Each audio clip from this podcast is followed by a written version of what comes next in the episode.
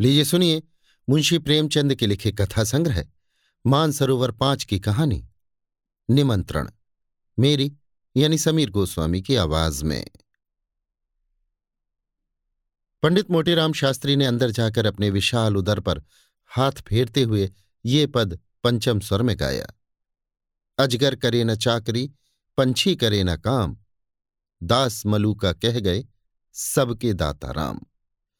सोना ने प्रफुल्लित होकर पूछा, कोई मीठी ताजी खबर है क्या? शास्त्री जी ने पैंतरे बदलकर कहा, मार लिया आज। ऐसा ताक कर मारा कि चारों खाने चित। सारे घर का न्यवता सारे घर का। वो बढ़ बढ़कर हाथ मारूँगा कि देखने वाले दंग रह जाएँगे। उधर महाराज अभी से अधीर हो रहे हैं। सोना, कहीं पहले की भांति अब की भी धोखा ना हो। पक्का पौड़ा कर लिया है ना? मोटे राम ने मूछे ऐंठते हुए कहा, ऐसा सगुन मुँह से न निकालो। बड़े जब तब के बाद ये शुभ दिन आया है। जो तैयारियाँ करनी हो कर लो। सोना, वो तो मैं करूँगी ही। क्या इतना भी नहीं जानती? जन्म भर घास थोड़े ही खोदती रही हूँ। मगर है घर भर का ना? मोटेराम अब और कैसे कहूँ? पूरे घर भर का है? इसका अर्थ समझ में ना आया हो तो मुझसे पूछो। विद्वानों की बात समझना सबका काम नहीं। अगर उनकी बात सभी समझ लें तो उनकी विद्वता का महत्व ही क्या रहे? बताओ क्या समझी? मैं इस समय बहुत ही सरल भाषा में बोल रहा हूँ, मगर तुम नहीं समझ सके। बताओ विद्वता किसे कहते हैं? महत्व ही का अर्थ बताओ। घर भर का निमंत्रण देना क्या दिल लगी है? हाँ ऐसे अवसर पर विद्वान लोग राजनीति से काम लेते हैं और उसका वही आशय निकालते हैं जो अपने अनुकूल हो। मुरादपुर की रानी साहब सात ब्राह्मणों को इच्छापूर्ण भोजन कराना चाहती हैं। कौन कौन महाशय मेरे साथ जाएँगे, ये निर्णय करना मेरा काम है। अलगू राम शास्त्री बेनी राम शास्त्री छेदी राम शास्त्री भवानी राम शास्त्री फेकू राम शास्त्री मोटे राम शास्त्री आदि। जब इतने आदमी अपने घर ही में हैं, तब बाहर कौन ब्राह्मणों को खोजने जाए? सोना, और सातवां कौन है? मोटे राम बुद्धि को दौड़ाओ। सोना एक पत्तल घर लेते आना। मोटे राम, फिर वही बात कही जिसमें बदनामी हो। छी छी, पत्तल घर लाऊं? उस पत्तल में वो स्वाद कहा? जो यजमान के घर बैठकर भोजन करने में है। सुनो, सातवें महाशय हैं, पंडित सोनाराम शास्त्री। सोना, चलो, दिल लगी करते हो। भला मैं कैसे जाऊँगी? मोटे राम, ऐसे ही कठिन अवसरों पर तो विद्या की आवश्यकता पड़ती है। विद्वान आदमी अवसर को अपना सेवक बना लेता है। मूर्ख अपने भाग्य को रोता है। सोना देवी और सोनाराम शास्त्री में क्या अंतर है? जानती हो? केवल परिधान का। परिधान का अर्थ समझती हो? परिधान पहनाव को कहते हैं। इसी साड़ी को मेरी तरह बाँध लो, मेरी मिर्जई पहन लो, ऊपर से चादर ओढ़ लो। पगड़ी मैं बाँध दूँगा। फिर कौन पहचान सकता है? सोना ने हंसकर कहा, मुझे तो लाज लगेगी। मोटे राम तुम्हें करना ही क्या है? बातें तो हम करेंगे। सोना ने मन ही मन आने वाले पदार्थों का आनंद लेकर कहा, बड़ा मज़ा होगा। मोटे राम बस, अब विलंब ना करो, तैयारी करो, चलो। सोना, कितनी फंकी बना लू? मोटे राम ये मैं नहीं जानता। बस यही आदर्श सामने रखो कि अधिक से अधिक लाभ हो। सहसा सोना देवी को एक बात याद आ गई। बोली अच्छा इन बिछुओं को क्या करूँगी? मोटेराम ने त्योरी चढ़ाकर कहा, इन्हें उठाकर रख देना और क्या करोगी? सोना. हाँ जी, क्यों नहीं? उतार कर रख क्यों ना दूँगी? मोटेराम तो क्या तुम्हारे बिछुए पहनने ही से मैं जी रहा हूँ? जीता पौष्टिक पदार्थों के सेवन से, तुम्हारे बिछुओं के पुण्य से नहीं जीता?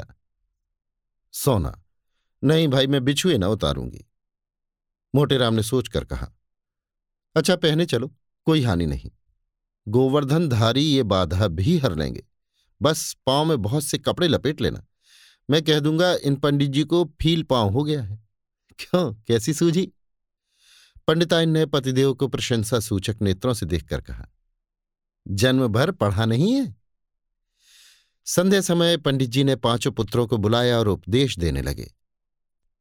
पुत्रों, कोई काम करने के पहले खूब सोच समझ लेना चाहिए कि कैसे क्या होगा। मान लो रानी साहब ने तुम लोगों का पता, ठिकाना पूछना आरंभ किया तो तुम लोग क्या उत्तर दोगे? ये तो महान मूर्खता होगी कि तुम सब मेरा नाम लो। सोचो, कितने कलंक और लज्जा की बात होगी कि मुझ जैसा विद्वान केवल भोज के लिए इतना बड़ा कुचक्र रचे। इसलिए तुम सब थोड़ी देर के लिए भूल जाओ कि मेरे पुत्र हो। कोई मेरा नाम न बतलाए। संसार में नामों की कमी नहीं। कोई अच्छा सा नाम चुनकर बता देना। पिता का नाम बदल देने से कोई गाली नहीं लगती। ये कोई अपराध नहीं। अलगू, आप ही न बता दीजिए। मोटेराम अच्छी बात है, बहुत अच्छी बात है। हाँ इतने महत्व का काम मुझे स्वयं करना चाहिए। अच्छा सुनो, अलगू राम के पिता का नाम है पंडित केशव पांडे। खूब याद कर लो।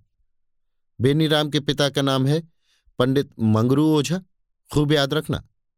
छेदीराम के पिता हैं पंडित दमड़ी तिवारी। भूलना नहीं। भवानी तुम गंगू पांडे बतलाना, खूब याद कर लो।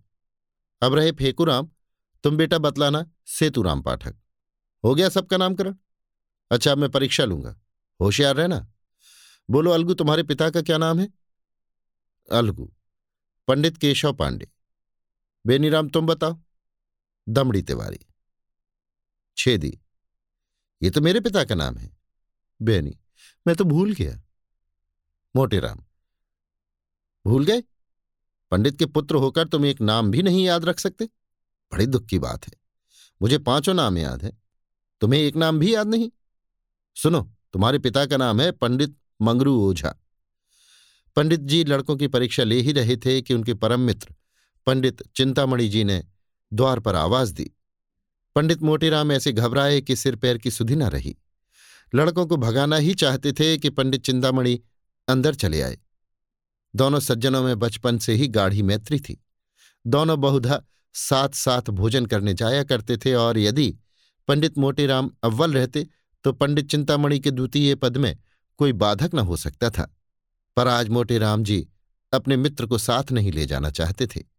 उनको साथ ले जाना अपने घर वालों में से किसी एक को छोड़ देना था और इतना महान आत्मत्याग करने के लिए वे तैयार न थे।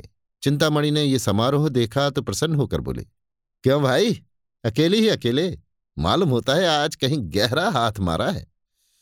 मोटेराम ने मुँह लटकाकर कहा, कैसी बातें करते हो मित्र? ऐसा तो कभी नहीं हुआ कि मुझे कोई सुअवसर मिला हो और मैंने तुम्हें सूचना न दी हो। कदाचित कुछ समय ही बदल गया या किसी ग्रह का फेर है। कोई झूठ को भी नहीं बुलाता? पंडित चिंतामणि ने अविश्वास के भाव से कहा, कोई ना कोई बात तो मित्र अवश्य है। नहीं तो ये बालक क्यों जमा है? मोटेराम तुम्हारी इन्हीं बातों पर मुझे क्रोध आता है। लड़कों की परीक्षा ले रहा हूँ। ब्राह्मण के बालक हैं। चार अक्षर पढ़े बिना इनको कौन पूछेगा? चिंतामणि को अब भी विश्वास न आया। उन्होंने सोचा, लड़कों से ही इस बात का पता लग सकता है। फेकुराम सबसे छोटा था। उसी से पूछा, क्या पढ़ रहे हो बेटा? हमें भी सुनाओ। मोटेराम ने फेकुराम को बोलने का अवसर न दिया। डरे कि ये तो सारा भंडा फोड़ देगा। बोले, ये अभी क्या पढ़ेगा? दिन भर खेलता है। फेकुराम इतना बड़ा अपराध, अपने नन्हे से सिर पर क्यों लेता? बाल सुलभ गर्व से बोला, हमको तो याद है, पंडित सेतुराम पाठक। हम पाठ भी याद कर लें तो इस पर भी कहते हरदम खेलता है। ये कहते हुए फेकुराम ने रोना शुरू किया। चिंतामणि ने बालक को गले लगा लिया और बोले, नहीं बेटा, तुमने अपना पाठ सुना दिया है। तुम खूब पढ़ते हो। ये सेतुराम पाठक कौन है बेटा? मोटे राम ने बिगड़कर कहा, तुम भी लड़कों की बातों में आते हो। सुन लिया होगा किसी का नाम? फेंक उसे। जा, बाहर खेल। चिंतामणि अपने मित्र की घबराहट देखकर समझ गए कि कोई न कोई रहस्य अवश्य है। बहुत दिमाग लड़ाने पर भी सेतुराम पाठक का आशय उनकी समझ में न आया। अपने परम मित्र की इस कुटिलता पर मन में दुखित होकर बोले अच्छा आप पाठ पढ़ाइए और परीक्षा लीजिए। मैं जाता हूँ। तुम इतने स्वार्थी हो, इसका मुझे गुमान तक न था। आज तुम्हारी मित्रता की परीक्षा हो गई। पंडित चिंतामणि बाहर चले गए। मोटे राम जी के पास उन्हें मनाने के लिए समय न था। फिर परीक्षा लेने लगे। सोना ने कहा मना लो मना लो रूठे जाते हैं। परीक्षा फिर ले लेना। मोटेराम जब कोई काम पड़ेगा, मना लूँगा। निमंत्रण की सूचना पाते ही इनका सारा क्रोध शांत हो जाएगा। हाँ भवानी, तुम्हारे पिता का क्या नाम है, बोलो? भवानी गंगू पांडे मोटेराम और तुम्हारे पिता का नाम फेंकू? फेंकू। बता तो दिया, उस पर कहते हैं, पढ़ता नहीं। मोटेराम हमें भी बता दो। फेंकू। सेतुराम पाठक तो है। मोटेराम बहुत ठीक। हमारा लड़का बड़ा राजा है। आज तुम्हें अपने साथ बैठाएँगे और सबसे अच्छा माल तुम्ही को खिलाएँगे। सोना, हमें भी तो कोई नाम बता दो। मोटेराम ने रसिकता से मुस्कुराकर कहा, तुम्हारा नाम है पंडित मोहन स्वरूप सुकुल। सोना देवी ने लजाकर सिर झुका लिया। सोना देवी तो लड़कों को कपड़े पहनाने लगी। उधर फेकू आनंद की उमंग में घर से बाहर निकला। पंडित चिंतामणि रूठ कर तो चले जाते थे, पर कुतूहलवश अभी तक द्वार पर दबके खड़े थे। जिन बातों की भनक इतनी देर में उनके कानों में पड़ी, उससे ये तो ज्ञात हो गया कि कहीं निमंत्रण है। पर कहाँ है? कौन कौन से लोग निमंत्रित हैं? ये कुछ ज्ञात न हुआ। इतने में फेंकू बाहर निकला तो उन्होंने उसे गोद में उठा लिया और बोले, कहाँ होता है बेटा? अपनी जान में तो उन्होंने बहुत धीरे से पूछा था, पर न जाने कैसे पंडित मोटेराम के कान में भनक पड़ गई। तुरंत बाहर निकल आए, देखा तो चिंतामणि फेकू को गोद में लिए कुछ पूछ रहे हैं। लपक कर लड़के का हाथ पकड़ लिया और चाहा कि उसे अपने मित्र की गोद से छीन ले। मगर चिंतामणि जी को अभी अपने प्रश्न का उत्तर न मिला था। अतएव वे लड़के का हाथ छुड़ाकर उसे लिए हुए अपने घर की ओर भागे। मोटेराम भी ये कहते हुए उनके पीछे दौड़े, उसे क्यों लिए जाते हो धूर्त कहीं का दुष्ट? चिंतामणि मैं कह देता हूँ इसका नतीजा अच्छा न होगा। फिर कभी किसी निमंत्रण में न ले जाऊँगा। भला चाहते हो तो उसे उतार दो। मगर चिंतामणि ने एक न सुनी। भागते ही चले गए। उनकी देह अभी संभाल के बाहर न हुई थी। दौड़ सकते थे। मगर मोटे राम जी को एक एक पग आगे बढ़ना दुस्तर हो रहा था। भैंसी की भांति हाँफते थे और नाना प्रकार के विशेषणों का प्रयोग करते दुल की चाल से चले जाते थे। और यद्यपि प्रतिक्षण अंतर बढ़ता जाता था, पर पीछा न छोड़ते थे। अच्छी घुड़दौड़ की। नगर के दो महात्मा दौड़े हुए ऐसे जान पड़ते थे, मानो दो गैंडे चिड़ियाघर से भाग आए हों। सैकड़ों आदमी तमाशा देखने लगे। कितने ही बालक उनके पीछे तालियाँ बजाते हुए दौड़े। कदाचित ये दौड़ पंडित चिंतामणि के घर ही पर समाप्त होती, पर पंडित मोटे राम धोती के ढीली हो जाने के कारण उलझकर गिर पड़े। चिंतामणि ने पीछे फिरकर ये दृश्य देखा तो रुक गए और फेकुराम से पूछा, क्यों बेटा? कहाँ ने होता है? फेकुराम बता दें तो हमें मिठाई दोगे ना, चिंतामणि? हाँ, दूँगा, बताओ। फेंकुराम रानी के यहाँ चिंतामणि। कहाँ की रानी? फेंकुराम ये मैं नहीं जानता। कोई बड़ी रानी है? नगर में कई बड़ी बड़ी रानियाँ थी। पंडित जी ने सोचा, सभी रानियों के द्वार पर चक्कर लगाऊँगा। जहाँ भोज होगा, वहाँ कुछ भीड़भाड़ होगी ही। पता चल जाएगा। वो निश्चय करके वे लौट पड़े। सहानुभूति प्रकट करने में अब कोई बाधा न थी। मोटे राम जी के पास आए तो देखा कि वे पड़े कराह रहे हैं। उठने का नाम नहीं लेते। घबराकर पूछा, गिर कैसे पड़े मित्र? यहाँ कहीं गड्ढा भी तो नहीं है? मोटेराम तुमसे क्या मतलब? तुम लड़के को ले जाओ, जो कुछ पूछना चाहो पूछो। चिंतामणि, मैं ये कपट व्यवहार नहीं करता। दिल लगी की थी, तुम बुरा मान गए। लौट तो बैठो, राम का नाम लेके। मैं सच कहता हूँ, मैंने कुछ नहीं पूछा। मोटेराम चल झूठा। चिंतामणि, जनेऊ हाथ में लेकर कहता हूँ मोटेराम तुम्हारी शपथ का विश्वास नहीं। चिंतामणि, तुम मुझे इतना धूर्त समझते हो? मोटेराम इससे कहीं अधिक, तुम गंगा में डूबकर शपथ खाओ तो भी मुझे विश्वास ना आए। चिंतामणि, दूसरा ये बात कहता तो मुँह छुखाड़ लेता। मोटेराम तो फिर आ जाओ। चिंतामणि, पहले पंडिताइन से पूछाओ। मोटेराम ये भस्मक व्यंग न सह सके। चटुट बैठे और पंडित चिंतामणि का हाथ पकड़ लिया। दोनों मित्रों में मल्ल युद्ध होने लगा। दोनों हनुमान जी की स्तुति कर रहे थे और इतने ज़ोर से गरज गरज कर, मानो, सिंह दहाड़ रहे हों। बस, ऐसा जान पड़ता था, मानो, दो पीपे आपस में टकरा रहे हों। मोटेराम महाबली विक्रम बजरंगी। चिंतामणि, भूत पिशाच निकट नहीं आवे। मोटेराम जय जय जय हनुमान गोसाई। चिंतामणि, प्रभु रखिए लाज हमारी। मोटेराम बिगाड़कर ये हनुमान चालीसा में नहीं है? चिंतामणि, ये हमने स्वयं रचा है। क्या तुम्हारी तरह की ये रटंत विद्या है? जितना कहो, उतना रच दे। मोटेराम, अबे हम रचने पर आ जाएँ तो एक दिन में एक लाख स्तुतियाँ रच डालें। किंतु इतना अवकाश किसे है? दोनों महात्मा अलग खड़े होकर अपने अपने रचना कौशल की डींगे मार रहे थे। मल्ल युद्ध शास्त्रार्थ का रूप धारण करने लगा, जो विद्वानों के लिए उचित है।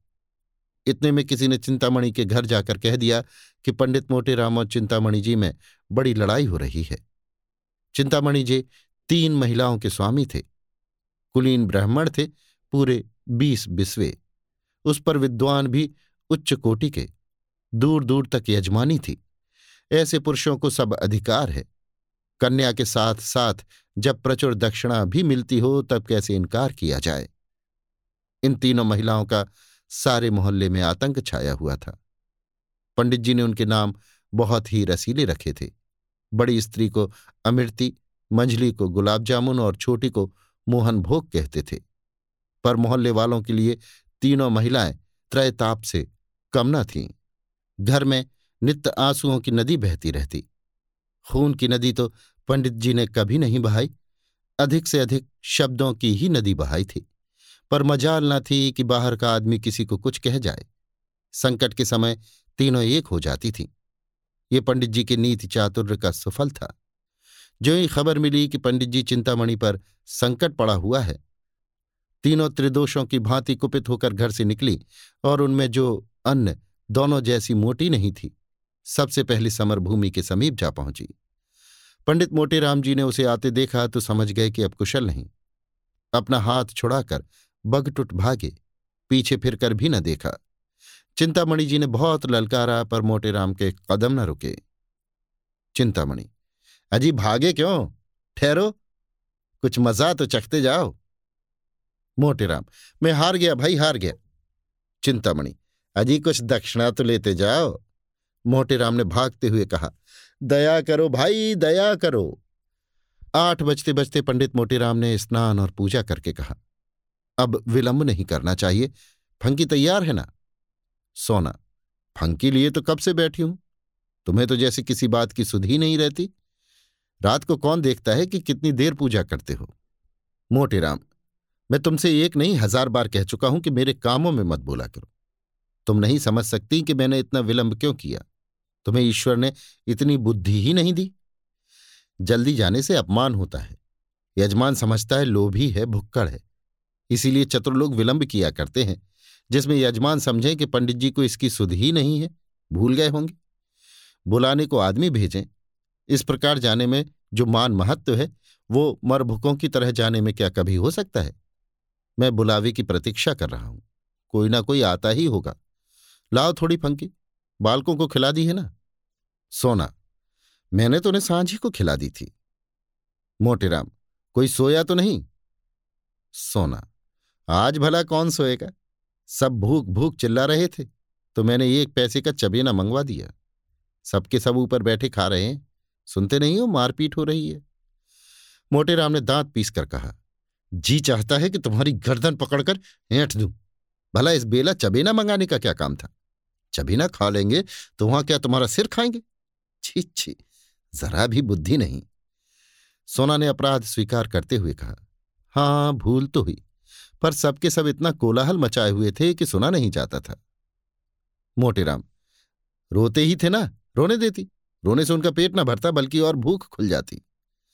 सहसा एक आदमी ने बाहर से आवाज़ दी, पंडित जी, महारानी बुला रही हैं, और लोगों को लेकर जल्दी चलो। पंडित जी ने पत्नी की ओर गर्व से देखकर कहा, देखा, इसे निमंत्रण कहते हैं। अब तैयारी करनी चाहिए। बाहर आकर पंडित जी ने उस आदमी से कहा, तुम एक क्षण और न आते तो मैं कथा सुनाने चला गया होता। मुझे बिल्कुल याद न थी। चलो हम बहुत शीघ्र आते नौ बजते बजते पंडित मोटेराम बाल गोपाल सहित रानी साहब के द्वार पर जा पहुँचे। रानी बड़ी विशाल काय तेजस्विनी महिला थी। इस समय वे कार चौबीदार तकिया लगाए तख्त पर बैठी हुई थी। दो आदमी हाथ बांधे पीछे खड़े थे। बिजली का पंखा चल रहा था। पंडित जी को देखते ही रानी ने तख्त से उठकर चरण स्पर्श किया और इस बालक मंडली को देखकर मुस्कुराती हुई बोली, इन बच्चों को आप कहाँ से पकड़ लाए? मोटेराम करता क्या? सारा नगर छान मारा, पर किसी पंडित ने आना स्वीकार न किया। कोई किसी के यहाँ निमंत्रित है, कोई किसी के यहाँ। तब तो मैं बहुत चकराया। अंत में मैंने उनसे कहा अच्छा आप नहीं चलते तो हरी इच्छा। लेकिन ऐसा कीजिए कि मुझे लज्जित न होना पड़े। तब ज़बरदस्ती प्रत्येक घर से जो बालक मिला, उसे पकड़ लाना पड़ा। क्यों फेकुराम तुम्हारे पिताजी का क्या नाम है? फेकुराम ने गर्व से कहा, पंडित सेतुराम पाठक। रानी, बालक तो बड़ा होनहार है। और बालकों को भी उत्कंठा हो रही थी कि हमारी परीक्षा भी ली जाए। लेकिन जब पंडित जी ने उनसे कोई प्रश्न न किया उधर रानी ने फेकुराम की प्रशंसा कर दी। तब तो वे अधीर हो उठे। भवानी बोला, मेरे पिता का नाम है पंडित गंगू पांडे। छेदी बोला, मेरे पिता का नाम है दमड़ी तिवारी। बेनीराम ने कहा, मेरे पिता का नाम है पंडित मंगरू ओझा। अलगुराम समझदार था, चुपचाप खड़ा रहा। रानी ने उससे पूछा, तुम्हारे पिता का क्या नाम है जी?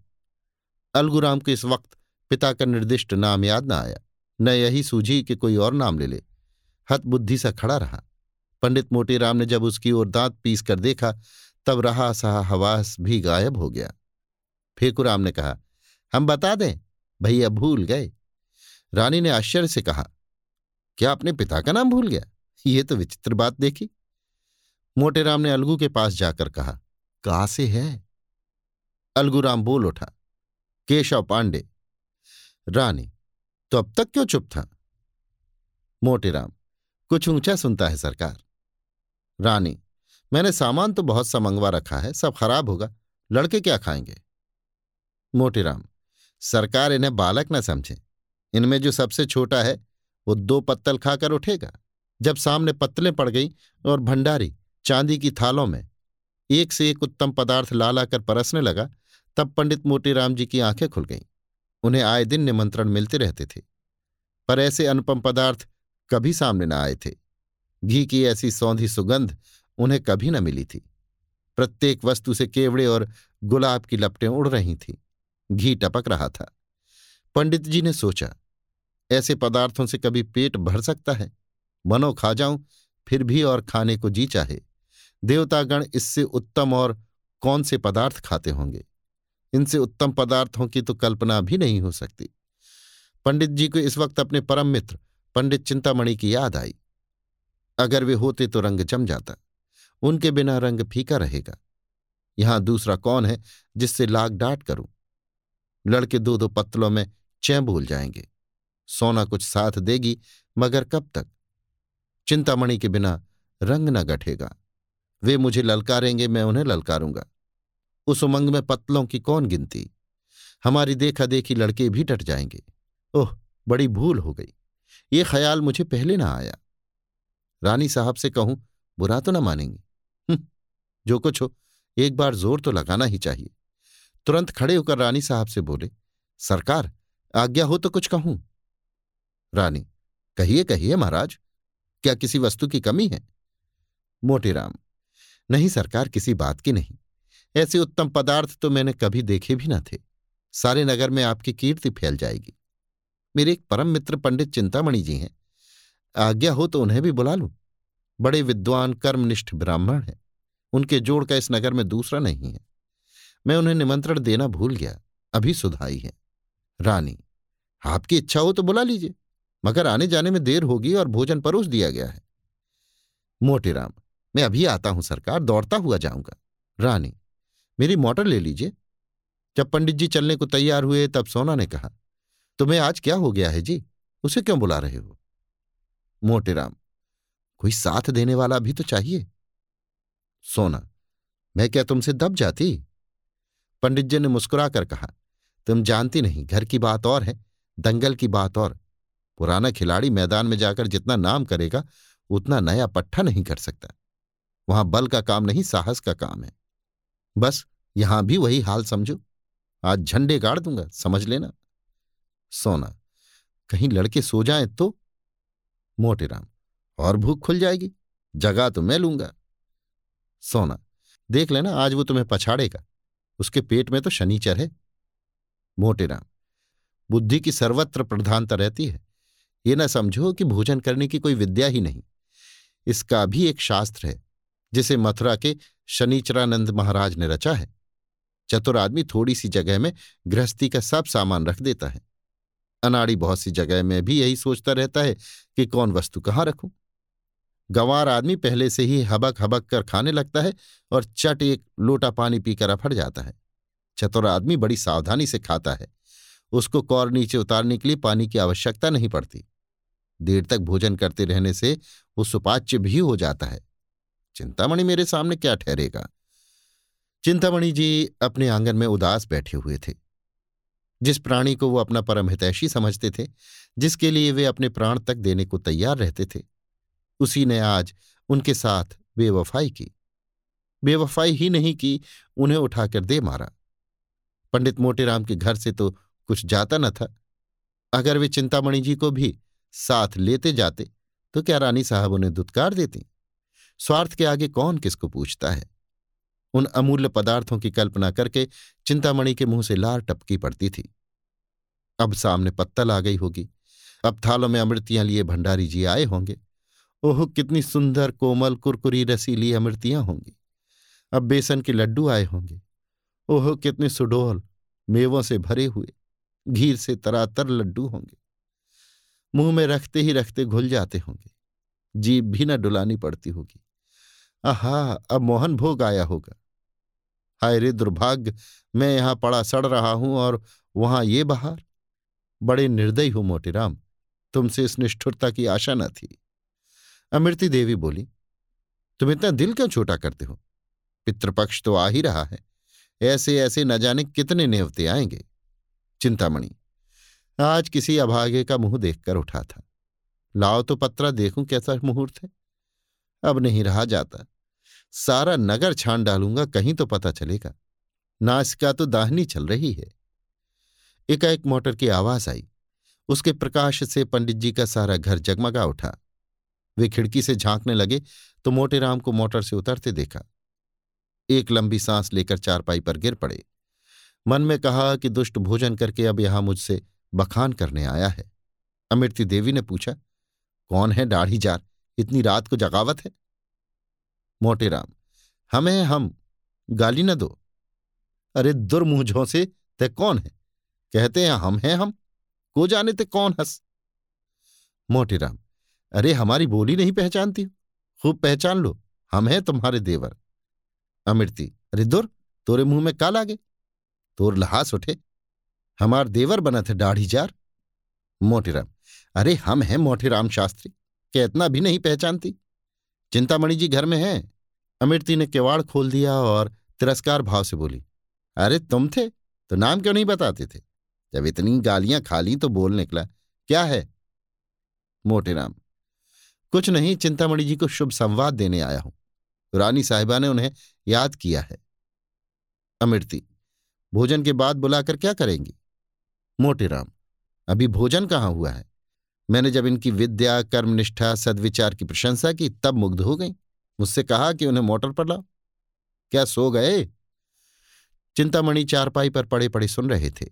जी में आता था, चलकर मोटेराम के चरणों पर गिर पड़ूं। उनके विषय में अब तक जितने कुत्सित विचार उठे थे, सब लुप्त हो गए। ग्लानी का आविर्भाव हुआ। रोने लगे। अरे भाई, आते हो या सोते ही रहोगे? ये कहते हुए मोटेराम उनके सामने जाकर खड़े हो गए। चिंतामणि। तब क्यों न ले गए? जब इतनी दुर्दशा कर लिए तब आए। अभी तक पीठ में दर्द हो रहा है। मोटेराम अजी वो तरमाल खिलाऊँगा कि सारा दर्द वर्द भाग जाएगा। तुम्हारे यजमानों को भी ऐसे पदार्थ मयसर न हुए होंगे। आज तुम्हें बद कर पछाड़ूँगा। चिंतामणि, तुम बेचारे मुझे क्या पछाड़ोगे? सारे शहर में तो कोई ऐसा माई का लाल दिखाई नहीं देता। हमें शनिचर का इष्ट है। मोटेराम, अजी यहाँ बरसों तपस्या की है। भंडारे का भंडारा साफ़ कर दें और इच्छा ज्यों की त्यों बनी रहे। बस यही समझ लो कि भोजन करके हम खड़े नहीं हो सकते। चलना तो दूसरी बात है। गाड़ी पर लत कर आते हैं। चिंतामणि तो ये कौन बड़ी बात है? यहाँ तो टिकठी पर उठाकर लाए जाते हैं। ऐसी ऐसी डकारें लेते हैं कि जान पड़ता है बम गोला छूट रहा है। एक बार खुफिया पुलिस ने बम गोले के संदेह में घर की तलाशी तक ली थी। मोटेराम, झूठ बोलते हो? कोई इस तरह नहीं डकार सकता चिंतामणि अच्छा तो आकर सुन लेना, डर कर ना भाग जाओ तो सही। एक क्षण में दोनों मित्र मोटर पर बैठे और मोटर चली। रास्ते में पंडित चिंतामणि को शंका हुई कि कहीं ऐसा न हो कि मैं पंडित मोटेराम का पिछलग्गू समझा जाऊँ और मेरा यथेष्ट सम्मान न हो। उधर पंडित मोटेराम को भी भय हुआ कि कहीं ये महाशय मेरे प्रतिद्वंदी न बन जाए और रानी साहब पर अपना रंग जमा लें। दोनों अपने अपने मंसूबे बांधने लगे। जो ही मोटर रानी के भवन में पहुँची, दोनों महाशय उतरे। अब मोटेराम चाहते थे कि पहले मैं रानी के पास पहुँच जाऊँ और कह दूँ कि पंडित को ले आया और चिंतामणि चाहते थे कि पहले मैं रानी के सम्मुख जा पहुंचूं और अपना रंग जमा दूँ। दोनों कदम बढ़ाने लगे। चिंतामणि हल्के होने के कारण जरा आगे बढ़ गए तो पंडित मोटेराम दौड़ने लगे। चिंतामणि भी दौड़ पड़े। घुड़दौड़ सी होने लगी। मालूम होता था कि दो गैणे भागे जा रहे हैं। अंत को मोटेराम ने हाफते हुए कहा, राजसभा में दौड़ते हुए जाना उचित नहीं। चिंतामणि तो तुम धीरे धीरे आओ ना, दौड़ने को कौन कहता है? मोटेराम जरा रुक जाओ, मेरे पैर में कांटा गड़ गया है। चिंतामणि तो निकाल लो, तब तक मैं चलता हूँ। मोटेराम मैं ना कहता तो रानी तुम्हें पूछती भी ना। मोटेराम ने बहुत बहाने किए, पर चिंतामणि ने एक न सुनी। भवन में पहुँचे। रानी साहब बैठी कुछ लिख रही थी और रह रहकर द्वार की ओर ताक लेती थी कि सहसा पंडित चिंतामणि उनके सामने आ खड़े हुए और यों स्तुति करने लगे। हे हे यशोदे, तू बाल केशव मुरार नामा। रानी, क्या मतलब है? अपना मतलब कहो, चिंतामणि। सरकार को आशीर्वाद देता हूँ। सरकार ने इस दास चिंतामणि को निमंत्रित करके जितना अनुग्रहित किया है, उसका बखान शेषनाग अपनी सहस्त्र जिभ्या द्वारा भी नहीं कर सकते। रानी, तुम्हारा ही नाम चिंतामणि है। वे कहाँ रह गए पंडित मोटीराम शास्त्री? चिंतामणि, पीछे आ रहा है सरकार। मेरे बराबर आ सकता है भला। मेरा तो शिष्य है। रानी अच्छा तो वे आपके शिष्य हैं। चिंतामणि मैं अपने मुँह से अपनी बड़ाई नहीं करना चाहता, सरकार। विद्वानों को नम्र होना चाहिए, पर जो यथार्थ है वो तो संसार जानता है। सरकार में किसी से वाद विवाद नहीं करता। ये मेरा अनुशीलन नहीं। मेरे शिष्य भी बहुधा मेरे गुरु बन जाते हैं, पर मैं किसी से कुछ नहीं कहता। जो सत्य है वो सभी जानते हैं। इतने में पंडित मोटेराम भी गिरते पड़ते, हाँफते हुए आ पहुँचे और ये देख कर कि चिंतामणि भद्रता और सभ्यता की मूर्ति बने खड़े हैं। वे देवोपम शांति के साथ खड़े हो गए। रानी, पंडित चिंतामणि बड़े साधु प्रकृति विद्वान हैं। आप उनके शिष्य हैं, फिर भी वे आपको अपना शिष्य नहीं कहते। मोटेराम सरकार में इनका दासानुदास हूँ। चिंतामणि, जगतारणी में इनका चरण रज हूँ। मोटेराम रिपुदल संघारणी में इनके द्वार का कुकर हूँ। रानी, आप दोनों सज्जन पूज्य हैं। एक से एक बढ़े हुए। चलिए भोजन कीजिए। सोना रानी बैठी पंडित मोटीराम की राह देख रही थी। पति की इस मित्र भक्ति पर उन्हें बड़ा क्रोध आ रहा था। बड़े लड़कों के विषय में तो कोई चिंता न थी, लेकिन छोटे बच्चों के सो जाने का भय था। उन्हें किससे कहानियाँ सुना सुनाकर बहला रही थी कि भंडारी ने आकर कहा, महाराज, चलो। दोनों पंडित जी आसन पर बैठ गए। फिर क्या था, बच्चे कूद कूद कर भोजनशाला में जा पहुँचे। देखा तो दोनों पंडित दो वीरों की भांति आमने सामने डटे बैठे हैं। दोनों अपना अपना पुरुषार्थ दिखाने के लिए अधीर हो रहे थे। चिंतामणि, भंडारी जी तुम परोसने में बड़ा विलंब करते हो। क्या भीतर जाकर सोने लगते हो? भंडारी चिपाई मारे बैठे रहो। जौन कुछ हुई, सब आई जाई। घबराए का नहीं हो। तुम्हारे सिवा और कोई जवैया ही नहीं बैठा है। मोटीराम भैया, भोजन करने के पहले कुछ देर सुगंध का स्वाद तो लो। चिंतामणि, अजी सुगंध गया चूल्हे में? सुगंध देवता लोग लेते हैं। अपने लोग तो भोजन करते हैं। मोटेराम अच्छा बताओ पहले किस चीज़ पर हाथ फेरोगे? चिंतामणि, मैं जाता हूँ, भीतर से सब चीज़ें एक साथ लिए आता हूँ। मोटेराम धीरज धरो भैया, सब पदार्थों को आ जाने दो। ठाकुर जी का भोग तो लग जाए। चिंतामणि तो बैठे क्यों हो? तब तक भोग ही लगाओ, एक बाधा तो मिटे। नहीं लाओ, मैं चटपट भोग लगा दूँ। व्यर्थ देर करोगे। इतने में रानी आ गई।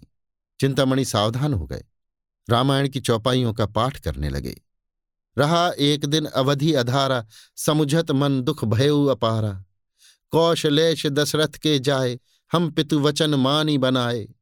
उलट पलटी लंका कपिजारी, कूद परा तब सिंधु मझारी। जे ही पर जाकर सत्य सनेहू, ताते हूँ मिले न कछु संदेहू। जामवंत के वचन सुहाय सुनी हनुमान हृदय अतिभाए। पंडित मोतीराम ने देखा कि चिंतामणि का रंग जमता जाता है तो वे भी अपनी विद्युता प्रकट करने को व्याकुल हो गए। बहुत दिमाग लड़ाया, पर कोई श्लोक, कोई मंत्र, कोई कवित्य याद न आया। तब उन्होंने सीधे सीधे राम नाम का पाठ आरंभ कर दिया। राम भज राम भज राम भज रे मन। उन्होंने इतने ऊँचे स्वर से जाप करना शुरू किया कि चिंतामणि को भी अपना स्वर ऊँचा करना पड़ा। मोटे राम और ज़ोर से गरजने लगे। इतने में भंडारी जी ने कहा, महाराज, अब भोग लगाइए। ये सुनकर उस प्रतिस्पर्धा का अंत हुआ। भोग की तैयारी हुई। बालवृंद सजग हो गया। किसी ने घंटा लिया, किसी ने घड़ियाल, किसी ने शंख, किसी ने करताल। चिंतामणि ने आरती उठा ली। मोटे राम मन में ऐठ कर रह गए। रानी के समीप जाने का ये अवसर उनके हाथ से निकल गया। पर यह किसे मालूम था कि विधि वाम उधर कुछ और ही कुटिल क्रीड़ा कर रहा है। आरती समाप्त हो गई थी। भोजन शुरू होने को ही था कि एक कुत्ता न जाने किधर से आ निकला। पंडित चिंतामणि के हाथ से लड्डू थाल में गिर पड़ा। पंडित मोटेराम अचकचाकर रह गए। सर्वनाश। चिंतामणि ने मोटेराम से इशारे में कहा, अब क्या करते हो मित्र? कोई उपाय निकालो, यहाँ तो कमर टूट गई। मोटे राम ने लंबी सांस खींचकर कहा, अब क्या हो सकता है? ये ससुर आया किधर से? रानी पास ही खड़ी थी। उन्होंने कहा, अरे, कुत्ता किधर से आ गया? ये तो रोज बंधा रहता था, आज कैसे छूट गया? अब तो रसोई भ्रष्ट हो गई। चिंतामणि, सरकार आचार्यों ने इस विषय में, मोटेराम, कोई हर्ज नहीं है सरकार, कोई हर्ज नहीं है। सोना भाग्य फूट गया। जोहत जोहत आधी रात बीत गई, तभी विपत फाट पड़ी। चिंतामणि, सरकार स्वान के मुख में अमृत। मोटेराम तो अब आज्ञा हो तो चलें। रानी हाँ और क्या? मुझे बड़ा दुख है कि इस कुत्ते ने आज इतना बड़ा अनर्थ कर डाला। तुम बड़े गुस्ताख हो गए, टामी। भंडारी, ये पत्तल उठाकर मेहतर को दे दो। चिंतामणि, सोना से। छाती फटी जाती है। सोना को बालकों पर दया आई। बेचारे इतनी देर देवोपम धैर्य के साथ बैठे थे। बस चलता तो कुत्ते का गला घोंट देती बोली, लड़कन का तो दोष नहीं परत, इन्हें काहे नहीं खवाए देत को? चिंतामणि मोटेराम महादुष्ट है, इसकी बुद्धि भ्रष्ट हो गई है। सोना, ऐसे तो बड़े विद्वान बनत रहे, अब काहे नहीं बोलत बनत? मुँह में दही जम गया, जीभ ही नहीं खुलत है। चिंतामणि, सत्य कहता हूँ, रानी को चकमा देता। इस दुष्ट के मारे सब खेल बिगड़ गया। सारी अभिलाषा मन में रह गई। ऐसे पदार्थ अब कहाँ मिल सकते हैं? सोना, सारी मनुष्य ही निकस गई। घर ही में गर्जे के शेर हैं। रानी ने भंडारी को बुलाकर कहा, इन छोटे छोटे तीन बच्चों को खिला दो। ये बेचारे क्यों भूखे मरे? क्यों फेकुराम मिठाई खाओगे? फेकुराम, इसीलिए तो आए हैं। रानी, कितनी मिठाई खाओगे? फेकुराम, बहुत सी। हाथों से बताकर। इतनी रानी, अच्छी बात है, जितनी खाओगे उतनी मिलेगी, पर जो बात मैं पूछूँ वो बतानी पड़ेगी, बताओगे ना? फेंकू। हाँ, बताऊँगा, पूछिए। रानी, झूठ बोले तो एक मिठाई भी ना मिलेगी, समझ गए? फेकुराम मत दीजिएगा, मैं झूठ बोलूँगा ही नहीं। रानी, अपने पिता का नाम बताओ। मोटे राम, बालकों को हरदम सब बातें स्मरण नहीं रहती। उसने तो आते ही आते बता दिया था। रानी, मैं फिर पूछती हूँ, इसमें आपकी क्या हानि है? चिंतामणि, नाम पूछने में कोई हर्ज नहीं। मोटेराम तुम चुप रहो चिंतामणि, नहीं तो ठीक ना होगा। मेरे क्रोध को अभी तुम नहीं जानते। दबा बैठूँगा तो रोते भागोगे। रानी, आप तो व्यर्थ इतना क्रोध कर रहे हैं। बोलो, फेकुराम, चुप क्यों हो? फिर मिठाई ना पाओगे। चिंतामणि महारानी की इतनी दया दृष्टि तुम्हारे ऊपर है, बता दो बेटा। मोटेराम चिंतामणि जी, मैं देख रहा हूँ तुम्हारे अदिन आए हैं। वो नहीं बताता तुम्हारा साझा? आए वहाँ से बड़े खैर खाए बन के सोना, अरे हाँ, लड़कन से सब पवार से का मतलब? तुम धर्म परे मिठाई देव, ना धर्म परे ना देव। ई का कि बाप का नाम बताओ, तब मिठाई देव। फेकुराम ने धीरे से कोई नाम लिया। इस पर पंडित जी ने उसे इतने ज़ोर से डांटा कि उसकी आधी बात मुँह में ही रह गई। रानी, क्यों डांटते हो? उसे बोलने क्यों नहीं देते? बोलो बेटा। मोटेराम आप हमें अपने द्वार पर बुलाकर हमारा अपमान कर रही हैं। चिंतामणि, इसमें अपमान की तो कोई बात नहीं है भाई। मोटेराम अब हम इस द्वार पर कभी ना आएँगे। यहाँ सत्पुरुषों का अपमान किया जाता है। अलगू, कहिए तो मैं चिंतामणि को एक पटकन दू? मोटेराम नहीं बेटा, दुष्टों को परमात्मा स्वयं दंड देता है। चलो यहाँ से चलें। अब भूल कर भी यहाँ ना आएँगे। खिलाना न पिलाना, द्वार पर बुलाकर ब्राह्मणों का अपमान करना, तभी तो देश में आग लगी हुई है। चिंतामणि, मोटेराम, महारानी के सामने तुम्हें इतनी कटु बातें न करनी चाहिए। मोटेराम, बस, चुप ही रहना, नहीं तो सारा क्रोध तुम्हारे ही सर जाएगा। माता पिता का पता नहीं ब्राह्मण बनने चले हैं। तुम्हें कौन कहता है ब्राह्मण? चिंतामणि जो कुछ मन चाहे कह लो। चंद्रमा पर थूकने से थूक अपने ही मुँह पर पड़ता है। जब तुम धर्म का एक लक्षण भी नहीं जानते, तब तुमसे क्या बातें करूँ? ब्राह्मण को धैर्य रखना चाहिए। मोटे राम, पेट के गुलाम हो, ठकुर सुहाती कर रहे हो कि एक आध पत्तल मिल जाए। यहाँ मर्यादा का पालन करते हैं। चिंतामणि, कह तो दिया भाई कि तुम बड़े, मैं छोटा। अब और क्या कहूँ? तुम सत्य कहते होगे, मैं ब्राह्मण नहीं, शूद्र हूँ। रानी, ऐसा न कहिए चिंतामणि जी, आप यदि जन्म से शूद्र भी हों तो इतने गुण रखते हुए आप ब्राह्मण ही हैं।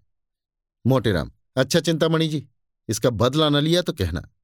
ये कहते हुए पंडित मोटेराम बालक वृंद के साथ बाहर चले और भाग्य को कोसते हुए घर को चले। बार बार पछता रहे थे कि इस दुष्ट चिंतामणि को क्यों बुला लाया। सोना ने कहा, भंडा फूटत फूटत बच गया, फेकुआ नाम बताए देत। कहे रे अपने बाप के नाम बताए देत। फेकू। और क्या? वे तो सच सच पूछती थी। मोटेराम चिंतामणि ने रंग जमा लिया। अब आनंद से भोजन करेगा।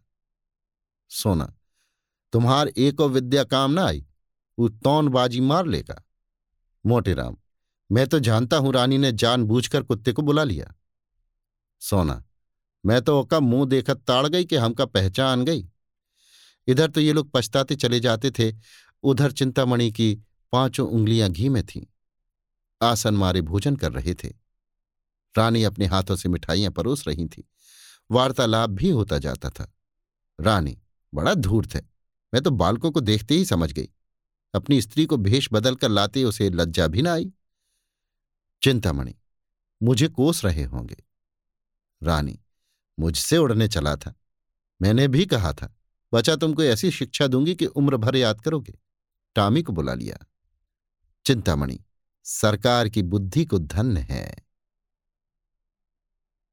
अभी आप सुन रहे थे मुंशी प्रेमचंद के लिखे कथा संग्रह मानसरोवर पाँच की कहानी, निमंत्रण। मेरी यानी समीर गोस्वामी की आवाज़ में।